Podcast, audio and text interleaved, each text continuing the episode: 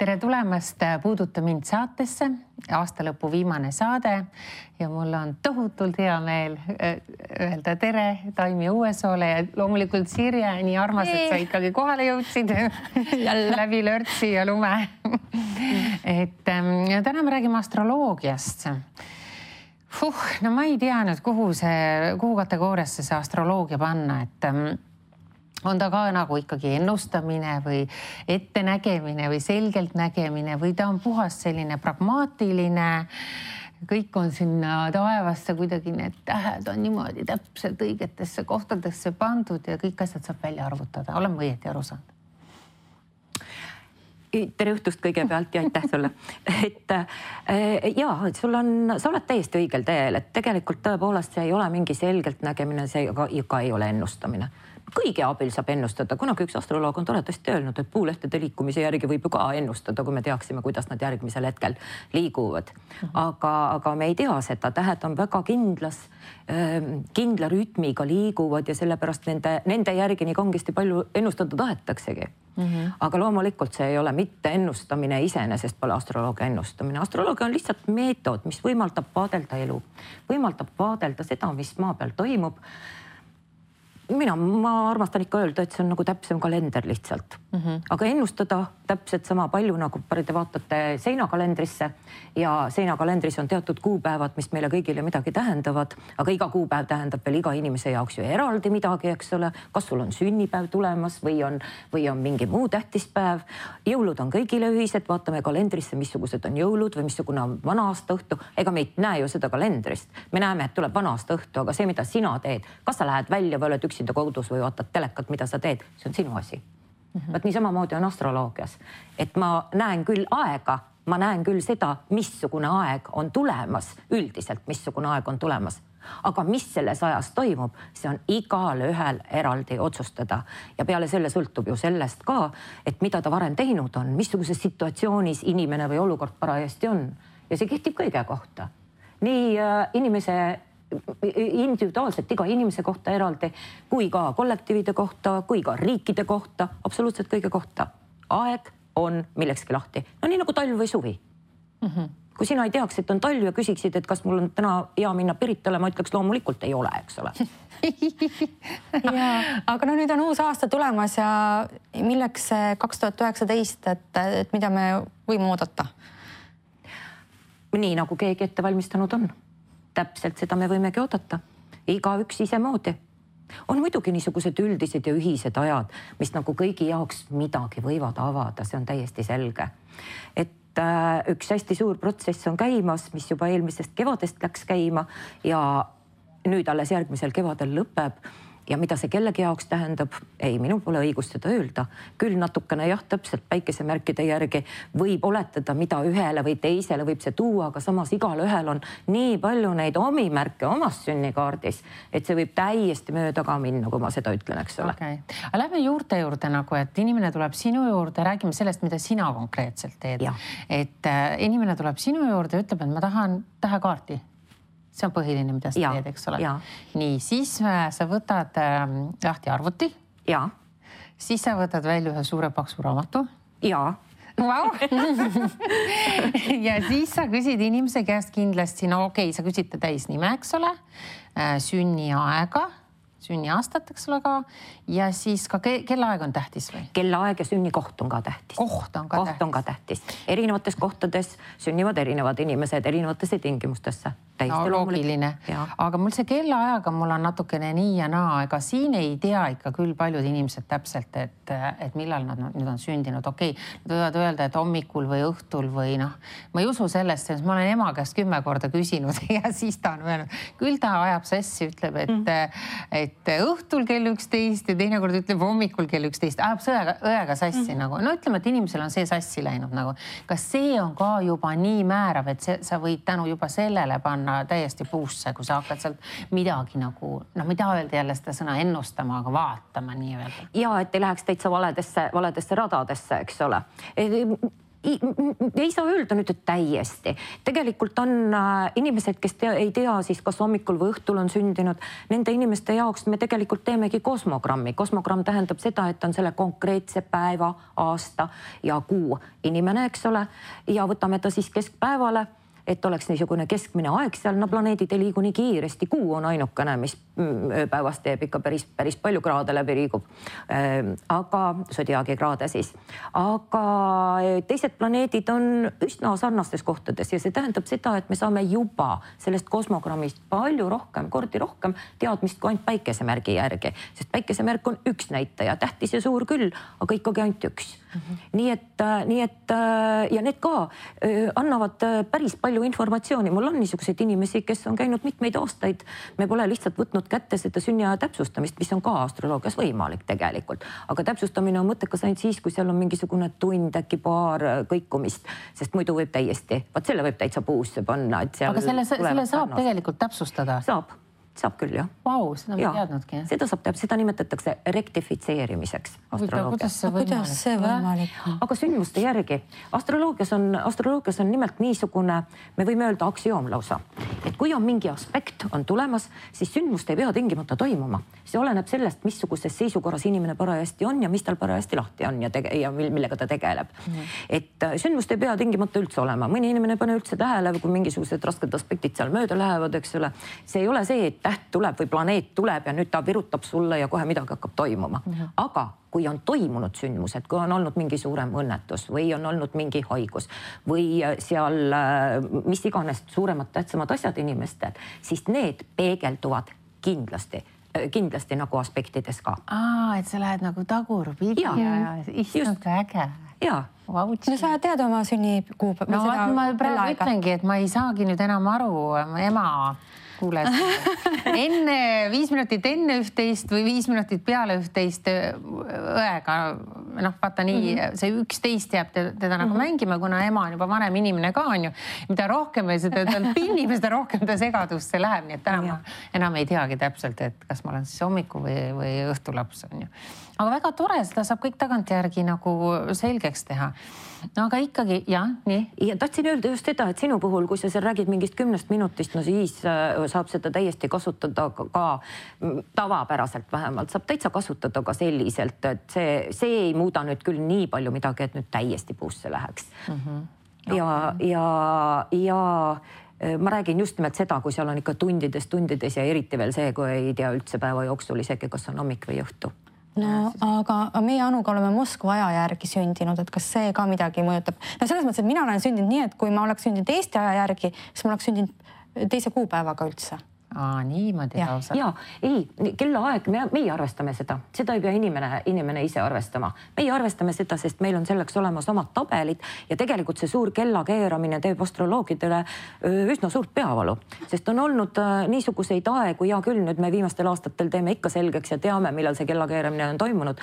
aga näiteks äh, sõja ajal, Saksa ajal oli nii, et vahepeal sakslased panid isegi seal kaks tundi suveaega ja keegi täpselt ei tea, mingisuguseid andmeid ei ole, millal see just oli ja seda lihtsalt meil astroloogid ise avastasid, et äh, no ei ole õige sünnikaart, inimene ei saa sedaviisi välja näha. aga kas te ei vaata lihtsalt seda vööndiaega, et milleks üldse need kellaajad ja kogu see jama, et, et maa, maakera pöörleb ikka ühtemoodi mm -hmm. ja liigub, liigub ühtemoodi, et sa saad ju selle vööndiaja järgi nagu ikkagi. vaata, siinjuures ma ütleks kohe praegu vahele täiesti, täiesti teine mõte hüppas mulle pähe sellesama vööndiaja järgi. et väga paljud Eesti inimesed praegu tahavad, et kella keeramine lõpeks ära mm -hmm. ja tahavad millegipärast suveaega, meie vööndiaeg aeg on just nimelt see talveaeg. mina ka arvasin ja. seda, mina olen talveaja ja. poolt, kuigi ma olen väga-väga suvelembeline. aga ma mõtlen kogu aeg seda vööndi, vööndi teemat, et see oleks nagu meie organismile. kõige õigem, just nimelt see on meie organismile kõige õigem mm -hmm. ja sellepärast äh, ei oleks üldse hea kasutada seda vana Moskva aega, see oli ju meil Moskva aeg, eks ole mm -hmm. mm. -hmm.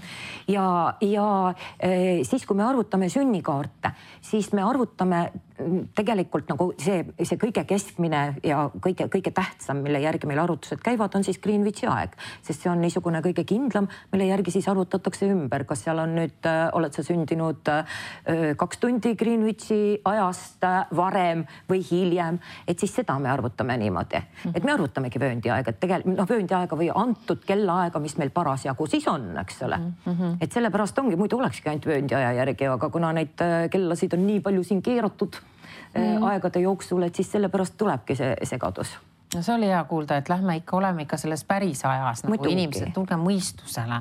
noh, ma saan aru küll, et tahame neid pikemaid päevi suvel, aga, aga samas nagu ma arvan, et tervise ja nagu ma näen, et sina oled vastupidisel arvamusel. mulle, mulle meeldib jah suveaeg jah. vaata, suvi on ju niikuinii valge õhtud. ja, aga ei, ei, mulle meeldib lihtsalt ja mulle meeldib vara tõusta, noh aga tõuse kell viis siis ja hakka ja. sebima ja ei, mul täitsa kama tegelikult kõik on tore ju. okei okay,, oota, aga sinu alla käivad need ikkagi need tähtkuju värgid ju ka, eks ole? ei ei, ei üldse mitte. mina tähtkujudega ei tegele üldse. aga see ei ole siis, kas me saame kogu aeg valesti aru, astroloogia, tähtkujud, no sa ju ikkagi vaatad, jäär on kuskil mingis märgis ja, ja, ja lõvi ja kõik seda. aga mitte tähtkuju, vaid sodiaagi märki. see on sodiaag, no miks ma sellest kunagi aru ei saa, ma ei saa aru sellest mis asi see on, seleta nüüd puust ja punaseks. sodiaagi märgid äh, on äh, tegelikult võib öelda isegi nagu kokkuleppelised, nii nagu kalender on kokkuleppeline mm, -hmm. eks ole.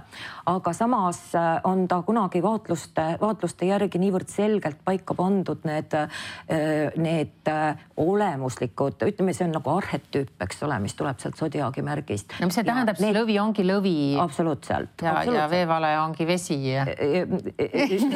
veevale on õhk tegelikult ja järgi on ta õhke ah,. Okay. aga et need toimivad ja kalender ongi, sellepärast ongi hea öelda, et see on kalender ja räägib ajast eelkõige, mitte ei räägi sellest, mis seal taevas tiirleb, eks ole mm, -hmm. vaid, vaid räägib aja mõõtmisest astroloogia räägibki aja mõõtmisest ja, ja meie kalender äh, on niimoodi paika pandud, et kevadine pööripäev, vot see konkreetne punkt, see on täiesti astronoomiline punkt, kevadine pööripäev kui meil kalendris on see sekund, et nüüd algab kevad, siis vot sellel hetkel on maa selles kohas päikesega võrreldes heliks, siis päike läheb meie vaadatuna maa poolt läheb siis jäära zodiaagi märki täpselt sellel sekundil, sellepärast nad ka pööripäeval mm -hmm. ja, ja vähk läheb äh, suvisel pööripäeval, hakkab peale vähk siis mm. -hmm. sügisene pööripäev on kaalude algus ja talvine pööripäev on kaljukitse algus ja sellepärast, kuna Gregoriuse kalendris äh, on äh, veidi teine aja arvamine, eks ole, meil on kolmkümmend kraadi sodiaagi märk ja hakkab pööripäevast peale mm. -hmm. Gregoriuse kalender hakkab igal aastal esimesel jaanuaril peale ja kuud on erineva pikkusega. vot sellepärast ka tihtipeale massimeedias lähevad need kuupäevad, on isegi vaidlust, et miks, et näed, et üks ütleb, et kakskümmend hakkab, teine ütleb kakskümmend üks hakkab mm, -hmm. eks ole, aga ongi erinevatel aastatel on erinev. ongi jah mm. -hmm. aga nüüd ju räägitakse sellest, et tähed ka ju muudavad muudavad natukene oma asukohti ja kõik ikkagi muutub füüsiliselt ka, et mm., et on tulnud suisa kolmeteistkümnes tähtkuju. ja ma tahtsin sellest ah, rääkida, mina me tegime kunagi sellest, me kirjutasime sellest, oli see mingi maoga seotud või mao? mingi ma, maokandja jah. maokandja ja. ma mäletan, et kui ma töötasin Elu24-s, siis meil, me tegime sellest uudise, aga kõik inimesed, me kirjutasime sellest ja kõik võtsid seda huumorina. no on see nüüd päriselt olemas või ei ole, mis asi no, see on? loomulikult on ta päriselt olemas, maokandja on alati olemas nii, ja kust see kolmeteistkümnest tuli siis? no see oli nüüd lihtsalt ainult see nii-öelda astroloogidele kivide loopimine, et sellepärast, sellepärast räägitakse, et noh, et mispärast siis maokandjat arvesse ei võeta. tähtkujusid on ju veel hulga ja hulga rohkemgi seal, eks ole, ega mm -hmm, siis see nüüd mm -hmm, ei mhm, ole ainult mm, -hmm. ainult nüüd see maokandja. et jälle asi on selles, et see kaheteistkümnendik süsteem, mis meil on Zodiaagi ringis, see toimib niivõrd hästi ja, ja on ennast tõestanud läbi aegade väga hästi. siin ei ole mitte mingisugust vajadust panna kolmeteistkümnendat märki juurde Äh, aga maokandja muide võetakse isegi arvesse, näiteks Avesta astroloogia, mida väga palju kasutatakse näiteks äh, Venemaal. Avesta astroloogias on olemas niisugune asi nagu kõrgem sodiaak arvestuslikult. Need on väga erilised inimesed. ja vot. Need maokandja inimesed või? maokandja ja seal on veel, seal on oma kaksteist märki. nii et lisaks maokandjale on seal äh, vanker ja vaal ja neid on terve hulk, kaksteist tükki, eks ole mm. -hmm. et see ongi see, et mis on nagu siis see kõrgem taevane zodiaak. Et meie kasutame maist zodiaaki, räägime maistest asjadest, aga need, mis on niisugused kaugemad missioon, missiooni inimesed ja nendel on siis tihtipeale siis seda niimoodi öeldaksegi avatud see kõrgem zodiaak kõigil ei ole üldse. väikese jube põlev. nii et tõepoolest mõnel ongi maokandja avatud, mõnel on ta täiesti olemas, astroloogid teavad seda. aga mis, aga me... milline on maokandja tähtkuju? ja kellel ja kellel ta avatud on see, mis, mis Aha. ajal siis? no vot, seal on, seal on oma, oma niisugused märgid sünnikaardis, et, et kui astroloogil on sinu sünnikaart ees, siis seal skorpioni ja hamburi piiril seal peavad olema seitsme ja poole kraadi sees, kummalgi pool, pool peavad olema planeedid, mis nagu koos töötavad. kui ma ei, ma ei ole nii suur asjatundja üldse sellel ajal, mina teda niimoodi ei kasuta mhm. otseselt, eks ole, aga, aga kui ma nüüd õigesti mäletan, siis äh, väga oluline, et oleks midagi hästi isiklikku seal ja, ja et ei ole mitte ainult kaugemad nagu põlvkondlikud teemad, eks ole, aga et on isiklikud ja minu meelest pidi olema siis nagu kolm märki siis ühel pool paar tükki, ühel pool üks, et no vähemalt, et no vot siis on ta avatud mm.. et see on siis see. kui on, astroloogias on nii palju põnevat, jõuaks ainult kõigega üldse tegeleda mm, -hmm. sest see ongi see, mis äh, mulle on viimased aastad täitsa, täitsa tuska teinud ausalt öeldes, et äh, kui ma vaatan, äh, kuidas astroloogid lähevad hobiastroloogid, kes jõuavad nagu tegeleda seal kõigi uute asjadega, tuleb ju kogu aeg uut teadmist astronoomide poolt, eks ole mm. -hmm. ja jõuavad sellega tegeleda ja kirjutavad sellest, siis mul on nii kahju, alguses ma läksin nagu kogu teemasse sisse nagu täieliku fanatismiga ja võtsin nagu kõik, eks ole. et no lihtsalt selleks ei aega, kõike ei jõua ja siis sa pead ühel hetkel, sa pead lihtsalt kuhugi eh,, kuhugi poole nagu astuma selle sammu ja midagi jätma välja oma, oma elust ja tööst.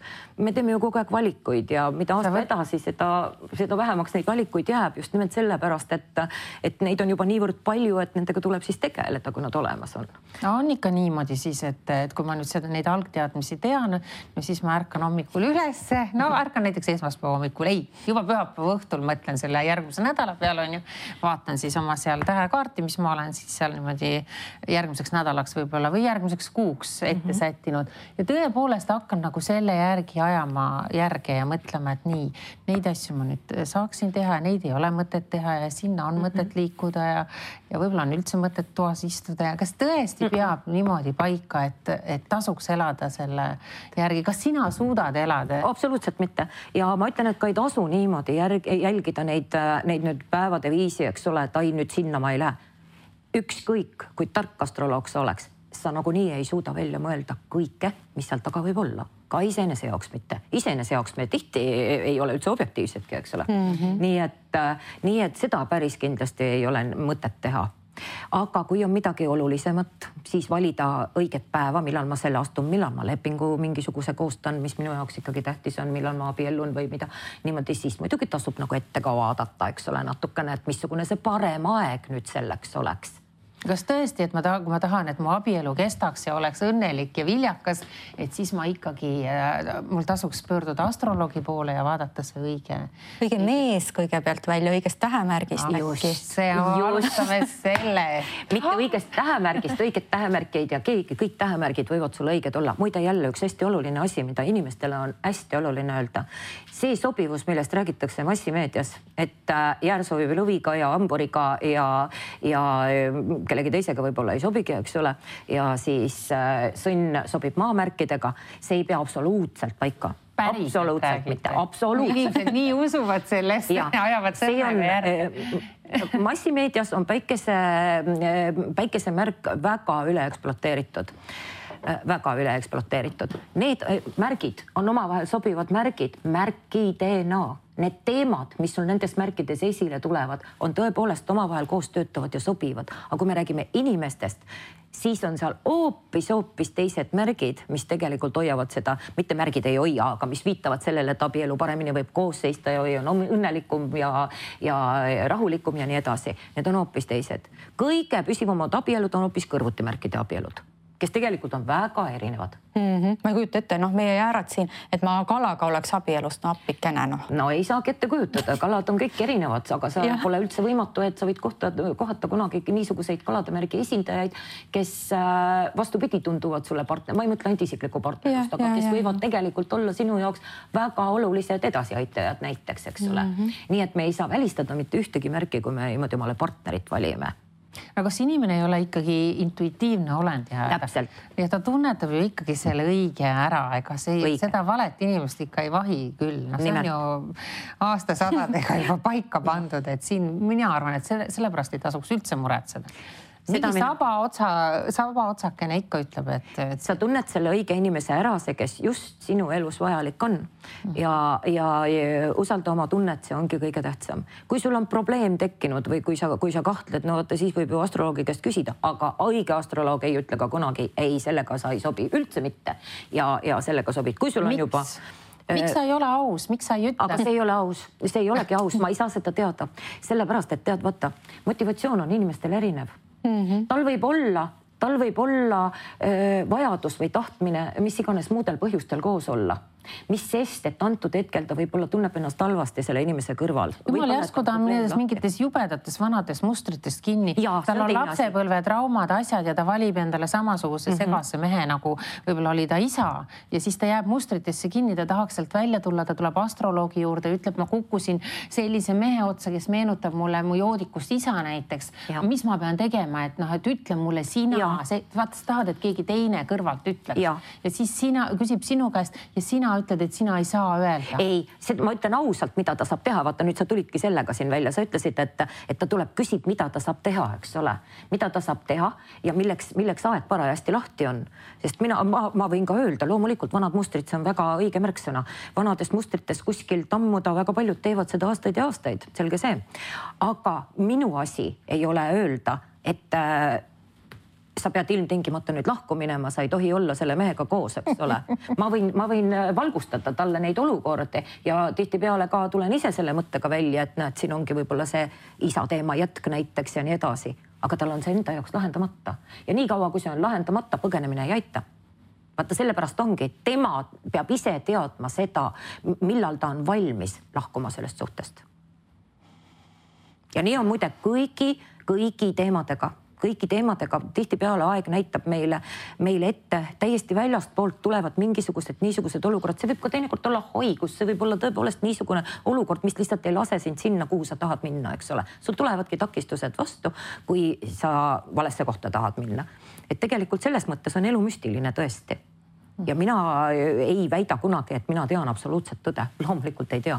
Ja selle aus ma olen, loomulikult olen aus, aga ma ei saa äh, absoluutse tõena tuua välja äh, seda, mis inimese jaoks on õige. Mm. -hmm sa oled ka psühholoogiat õppinud, sa oled psühholoog ka? ei, ei, ma ei ole psühholoog, ma ei ole mitte akadeemilise haridusega, no mõned loengud ja iseseisvalt olen palju lugenud, selles mõttes õppinud mm. -hmm. et ikkagi sinu jaoks on inimene enne, kui ta isegi ütleb oma sünniajad ja kuupäevad ja päevad ja ja kõik muud asjad, siis sa oled psühholoog, ma arvan, et sa loed ka palju nagu otse inimese pealt tead, vaata sellega on nüüd nii, et mõned väidavad, et ma loen inimese pealt ka, ma ei ole selgeltnägija. aga sellega ma võin tuua niisuguse naljaka näite näiteks oma, oma tööelust. tuleb noor neiukene, ikka hästi noor, istub mulle laua taha, mul oli tollel ajal veel suur ümmargune laud, kus me istusime seal teisel pool lauda, ta mul istub, aga ma olen töö vastu võtnud ukse peal ja kõik ja ja näen, et appi, kui lahti on praegu nagu niisugused rasestumise ajad, lapse saamise ajad, mis kõik, eks ole. näed kohe nagu. kaardist, kaardist. ma mõtlen, näed. oi jah, ja vabandust, täiesti minu, minu apsakas. nii, nii., sünnikaardist näen, et need ajad on lahti okay. inimese jaoks. hakkan ettevaatlikult rääkima, eks ole. küsin, kas partner on olemas, tal ei ole partnerit, nii ja nii edasi. nii ja siis, siis äh, räägin veel seda, et, keegi tahab hirmsasti siia ilma nüüd trügida, et noh, et kuidas ta sellesse suht-, kuidas tema sellesse suhtuks, eks ole, et, et kui äh, rasedust nüüd võiks tulla, eks ja nii edasi. Ja neiukene ütleb niimoodi, aga et noh, jah, ma suhtun täitsa hästi, et mul on juba kaheksas kuu mm. -hmm. ma ei näe, ma ei näe, et inimesel on kaheksas kuu, eks ole, ma vaatan sünnikaardist seda, eks, et, et lapsed, lapsed kipuvad maailma, et nii palju siis nägemisest, eks mm, -hmm. et sa võid vaadata täiesti inimesest mööda, et see on see äh,, öeldakse professionaalne kretinism teinekord, eks mm. -hmm. üks mu õpilane kunagi rääkis toreda loo äh, loengus ütles, et tema oli tegelenud nagu sünnikaartid, Eesti sünnikaardiga oli jah, just pikalt tegelenud ja ütleb oma mehele, et kuule, presidendivalimised hakkavad tulema ja mees ütles selle peale, aga ma lugesin lehest seda. okei okei aga sa kindlasti näed, ütleme, vaatad inimese peale ja näed, et nii, see on nüüd kalad või see on nüüd skorpion või, või veevale. ma ei ole selles hea, ma ei ole selles hea. ma, ma näen ära, ma näen ära kindlasti selle väljenduva stihia aga see võib olla teinekord ka tõusumärgis näiteks, tõusumärk on hästi oluline, mida inimene väga tahab isegi välja näidata ja see võib paista palju rohkem inimesest välja kui tema, kui tema päikesemärk. aga mis see tõusumärk on? tõusumärk on siis see, mis kellaajast tuleb konkreetselt, kellaajast ja sünnikohast siis sünnikaarti ilmub see kella, see nende, nende parameetrite järgi nii et, nii et jah, see on äh, seda, et päikesemärgi kindlalt ma võin öelda temas jah, esile tuleva selle, äh, selle stihia, et on, et äh, vot kui kaladest oli jutt, siis et noh, veemärk, veemärk tavaliselt, kui istub, siis võtab anuma kuju niimoodi, eks ole, et, siis on kohe selge, et nüüd on mingi midagi veemärgist. no mis kuju lõvi võtab? tulemärk. no vaata, siin ma istun niimoodi. ahah, ahah, ahah, valmis nagu valmis hüppama jah. no mis, mis, mis kuju jäär võtab? no me oleme ka tulemärgid no,. tulemärgid, te olete samasugused, vaata kuidas. vaata kui rahulikud ma olen. aga mis siis, et ra aga rahulik, ega tulemärk ei olegi niisugune, kes väga palju sebiks, eks ole, tulemärk võib kätega vehkida nagu mina siin, eks. aga, aga istudes ta ikkagi võtab nagu niisuguse väga tugeva positsiooni. maamärk võtab samuti, äh, aga maamärk on nüüd rohkem niimoodi, tahab toetada, kas siis, eks ole, siia või siis paneb omal valmis ennast ja siis tükk aega ei liiguta, isegi jalad surevad ära, aga vot ei liiguta. et see on maamärgile hästi omane, et jalad peavad olema kindlalt maas ja kõik toetatud, vot see on maamärgi teema Mm -hmm. ja õhumärgi teema on see, vot õhumärk on see, kes sebib ringi, kes niheleb. kes ei saa olla ühe koha peal, tahab. ja, ja. okei okay.. niheleb kogu aeg. niheleb kogu aeg jah. et selliseid asju võib visuaalsel vaatlemisel ah,. see huvitav õpetajatel võiks olla huvitav ja, koolis vaadata, eks ole. okei okay., no kui oluline ikkagi see on, et ähm, kas on oluline, et äh, võiks inimestele öelda sellise sõnumi edastada, et, et tehke ikkagi endale see tähekaart, et see tuleb teile kasuks, kas see on nagu must be või? ei ole ei, kindlasti mitte. on väga palju inimesi, kelle jaoks see osutub oluliseks, aga siis inimene teab seda ise kas see on talle vajalik, siis ta otsibki üles astroloogi ja, või hakkab õppima lausa astroloogiat, eks ole. tavaliselt see ikka toimub siis, kui on mingisugune probleem elus, et sa tahad, otsid lihtsat vastust ja ise ei suuda nagu lahendust leida, siis otsitakse vastust igalt poolt, et kes läheb psühholoogi juurde, kes otsib astroloogi üles. ja täpselt mm, -hmm. just nimelt, kes läheb sensitiivi juurde, igalühel on oma tee. ja ma küll ei ütle, et see on nüüd ainult äh,, ainult sünnikaart, mis sind aidata saab, kindlasti mitte.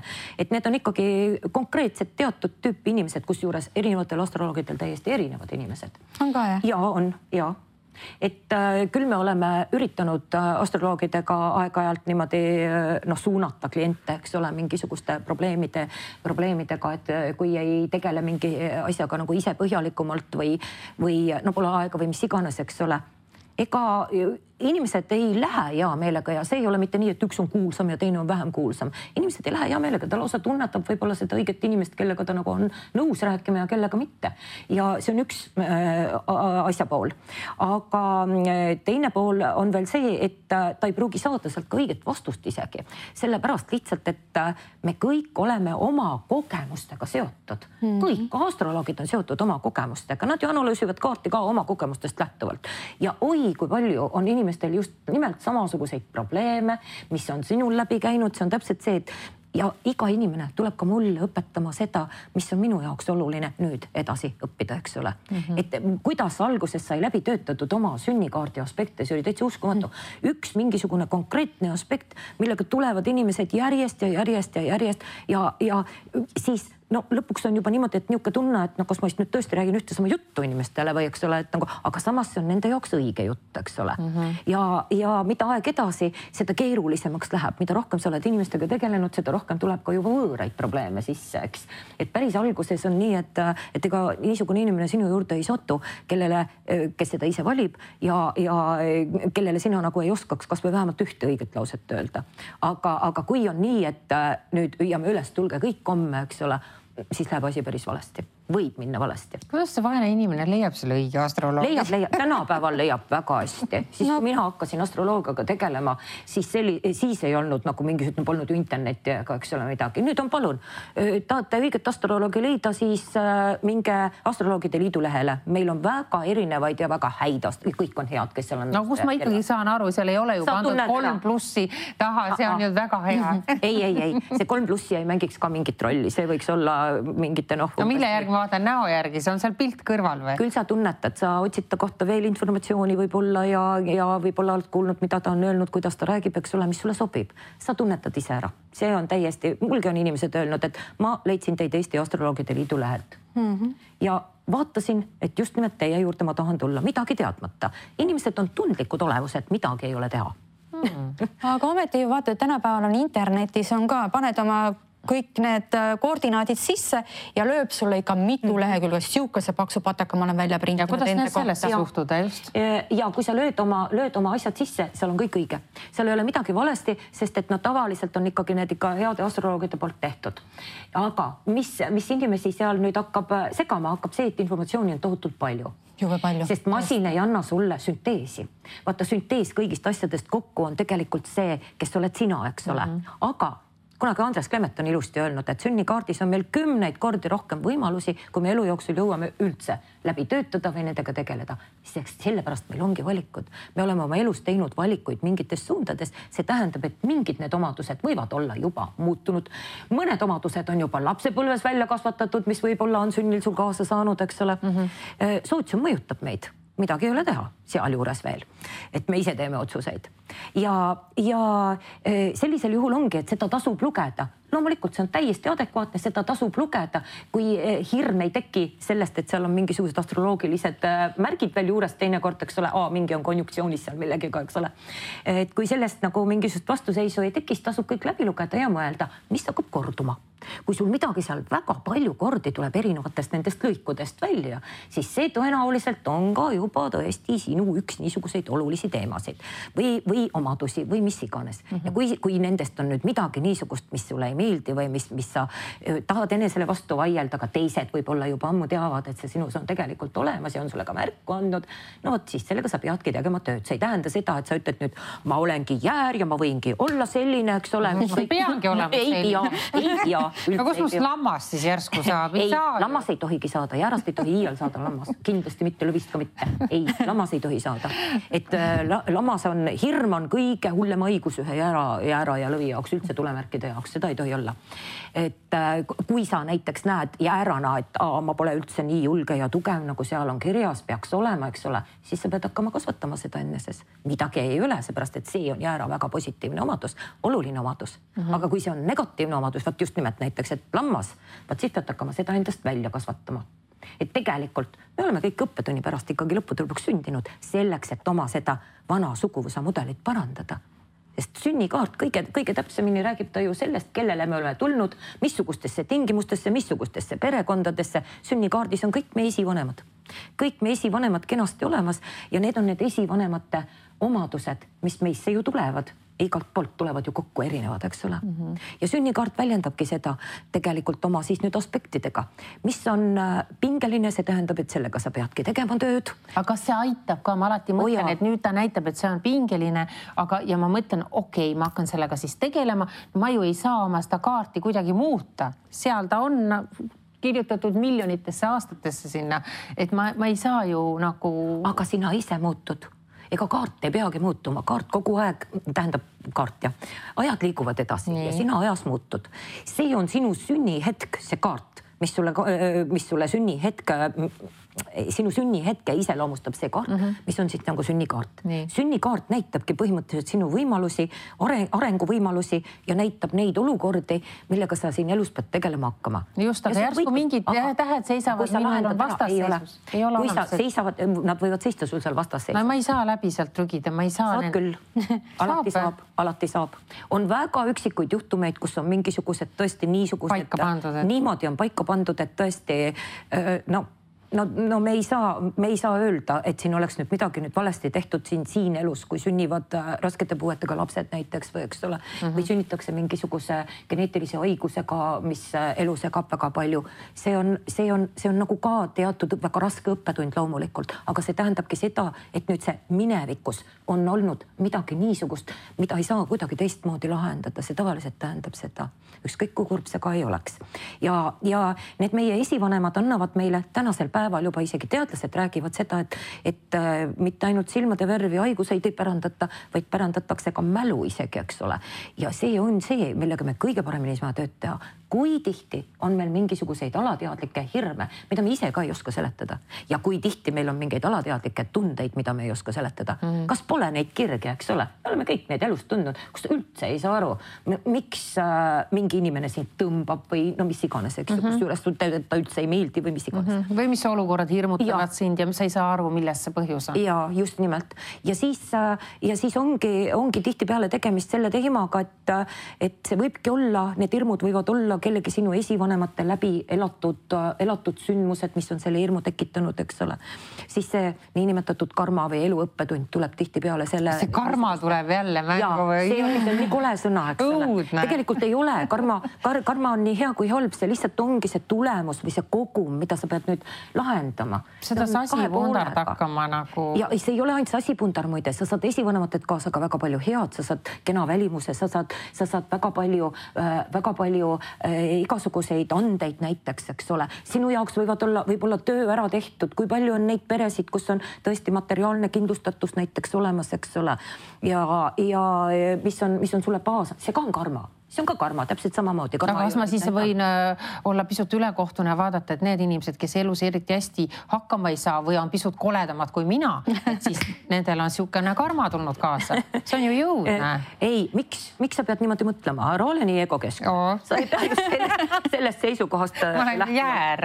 Vot, vot, vot, et sellest seisukohast lähtuvalt sa ei pea mõtlema. no siis ma vaatan mingisuguse inimese peale, no ütleme, et no on ju osa rühm inimesi, kellel läheb kogu aeg elus halvasti no me ei saa aru, no mis toimub mm. -hmm. õnnetus ja jama, jama otsa ja. ja sa ei saagi ja sa nagu tahad aidata ja ta on hea inimene mm -hmm. ja kõik on nagu hästi ja ta ja sa näed, et ei saa sellest nõiaringist välja mis ja. siis? Äh, seal on väga palju, vot siin nüüd astroloogia kindlasti aitab kohe näha neid võimalusi, et mis on tegemata, mis on tegelikult tegemata, sest me ei pruugi väga tihti tunda, äh, tunda ära neid õigeid samme, mida teha.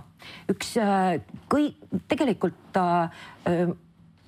hästi head on näiteks kasvõi kümme käsku. et äh, kui sa, kui sa võtad, äh, võtad aluseks või vanasõnad, mis on ka kõik piiblis olemas, eks ole, aga vanasõnad, mis ütlevad, ära tee teisele seda, mida sa ei taha, et sulle tehakse. nii lihtne, aga nii, nii raske järgida. täpselt. sa pead austama oma ema ja isa. no näed, eks, eks ole. ja samas, kui paljud inimesed on just nimelt nendes äh, vanade lapsepõlvesuhete küttkäis. kui sa pole lahendanud oma perekonnas oma ema ja isaga äh, probleeme ära, kui sa, kui sa kannad, kannad viha mingite, mingite lapsepõlve äh, tegemiste pärast, eks ole mm, -hmm. kes siis meist vigu ei tee? me peame oskama andestada me ei tohi olla lapsed surmatunnini välja. kui me paneme pahaks oma vanematele seda, mis kunagi on toimunud või juhtunud, siis sellisel juhul, sellisel juhul me oleme lapsed surmatunnini okay.. me ei, me ei pea suhtuma emotsionaalselt sellesse, see on väga tihe, ma ei ütle, et see on sajaprotsendiline, eks ole, sest on loomulikult on ka niisuguseid olukordi, mida ei tohigi andestada. Või vabandust, olukorda ei tohi, olukorda ei tohi. on päris õudsaid asju. tegemist ja tähendab seda konkreetset tegevust ei tohi andestada, aga, aga inimesele tuleb mõelda niimoodi, et ju ta sellel hetkel ei saanud teisi teisiti. ju ei olnud võimalik midagi teistmoodi teha. see probleem, millega tema minu vastu nagu eksis, eks ole, see teema, millega ta minu vastu eksis. ta lihtsalt tõenäoliselt elas ise läbi mingisuguseid niivõrd raskeid äh, teemasid, eks ole, mis äh, kutsus esile, kutsus esile võib-olla valekäitumist inimese poolt. me räägime ikkagi praegu vanematest, ma ei räägi, ma ei räägi siin mingisugustest võõrastest kas sellest ei aitaks, kui ma, kui on sellised karmid asjad elus juhtunud ja, ja, ja et ma panen nad lihtsalt ära, ma panen nad riiulisse kuskile mm, -hmm. pigem unustan ära. võib-olla ma ei taha andestada, aga ma panen nad ära, sest ma ei saa kogu selle seljakott on nii raskeks muutub lõpuks, et. no aga kas alateadvusse ei pane seda siis või? ei, ma panen ära, mina oskan, mina olen selle küll ära õppinud, ma olen mõelnud, et -hmm. on mingid kohutavaid situatsioone situatsioone elus olnud. ma mõtlen, issand jumal, ma peaks hullaris juba olema otsapidi, aga siis ma võtan selle visuaalselt selle asja ja ma nagu paneksin selle sinna riiulisse, las ta olla seal -hmm. las ta mädaneb. minul on vaja oma elu ära elada ja. nagu kuidagi lõbusalt ja vahvalt. muide, muide, sul on õigus, see on võimalik, see on võimalik, aga seda kaugeltki kõik ei suuda teha mm. -hmm. Ja... aga ta ei hakka sealt krabama, krabima karvist välja ja mind ikkagi kuidagi mingitel hetkedel kummitama. see on ka võimalus, vaata, see ongi see, et me iial ei tea, kui ma midagi unustan või, või või surun eriti veel, kui ma surun ta alateadvusesse, siis sellisel juhul on täiesti, täiesti suur probleem kohe sellega, ta ühel hetkel ärkab ikka ja ta võib ärgata niisugustes situatsioonides, et sa ise ka ei ei saa aru, kust see nüüd tuli, eks mm -hmm, ole mm. -hmm. ja, ja võib tekitada sul kus ja täpselt puuga püstu pead mingisuguses mm -hmm. hoopis teises situatsioonis, mis sulle võib-olla tähendaks hoopis, hoopis enamat või rohkemat tegelikult elus, eks ole nii et äh,, nii et peab ikkagi üritama, peab ikkagi üritama, loomulikult äh, on andestamatuid asju, on andestamatuid asju, selge see. aga, ja enamasti siis, kui on need kõige hullemad asjad, enamasti siis ka see ei ole mitte see suur reegel, et äh, ilmtingimata nüüd anna andeks, siis on seal teisi väljundeid ka okei okay., huh-huh, pidime nüüd siin aasta lõpu viimases saates kuidagi rõõmsama noodiga peaks nüüd lõpetama nüüd. Sirje, tõsta meeleolu nüüd. ja loomulikult ma tahaks teada, et mida head siis me ikka uuel aastal oodata on, on meil midagi head kõigil oodata, kas kõigil tähemärkidel on midagi head oodata? absoluutselt, alati, alati ja kindlasti. no kuule, Sirje, kas oleks võinud küsida, kas Uleme. midagi halba on oodata? loomulikult nii head kui halba. ikka on, selge see, et on, aga see oleneb ikka loomulikult sellest, äh, millest sa ise praegu äh, lahti oled. et põhimõtteliselt on hästi paljud, hästi paljud teemad on meil eelmisest kevadest juba, juba avatud, mida me ise teame, aga mis kuidagi nagu veel on takkus, kellelgi on takkus, kellelgi on, on siis äh, asi pooleli, eks ole, võib-olla kellelgi on just nimelt arenenud, siis võib arvata, et järgmisel kevadel võib veel areng edasi minna ja nii edasi. et tegelikult jah, neid äh, niisuguseid, äh, niisuguseid teemasid, uuenduslikke teemasid on päris palju, igal tähemärgil muidugi. okei okay., no ma arvan, et siit äh, kõik asjad on sellest kohast kinni ja olgem positiivsed ja mõelgem nagu noh, mõelgem asjadest hästi ja, ja. unistagem ja, ja küllap see elu juba toob ja veeretab siis neid paremaid asju ka meie teele. täpselt nii täpselt nii, nii ta on okei okay,, aga ma arvan, et kuna me jäime sinu jutuga täiesti poole peale, siis sa pead ka uuel aastal kindlasti mingil hetkel meile külla tulema. Ja nüüd, kuna sa oled, ma pean ikkagi lõpetuseks ütlema, et äh, nii-öelda Maalehe uus äh, ametlik astroloog, siis mina arvan, et, et kui me su järgmisel aastal mingil hetkel kutsume uuesti saatesse ja me oleme natukene tutvunud sinu äh, nii-öelda siis nende avalike asjadega, millega sa oled avalikkuse ette tulnud, siis võib-olla võiks neid pisut analüüsida analüüsida kah ja vaadata. ja see on hoopis tore üle küsida, kui sa just, oled selle läbi töötanud just, ja siis saab seletada pikemalt just. midagi, mis kõik ei mahu ära kirjapikki sobime nii okay. aga aitäh teile, aitäh sulle ja, ja meie kohtume teiega siis juba uuel aastal. juhhei, head uut aastat puuduta mind oma tulise palgega nii.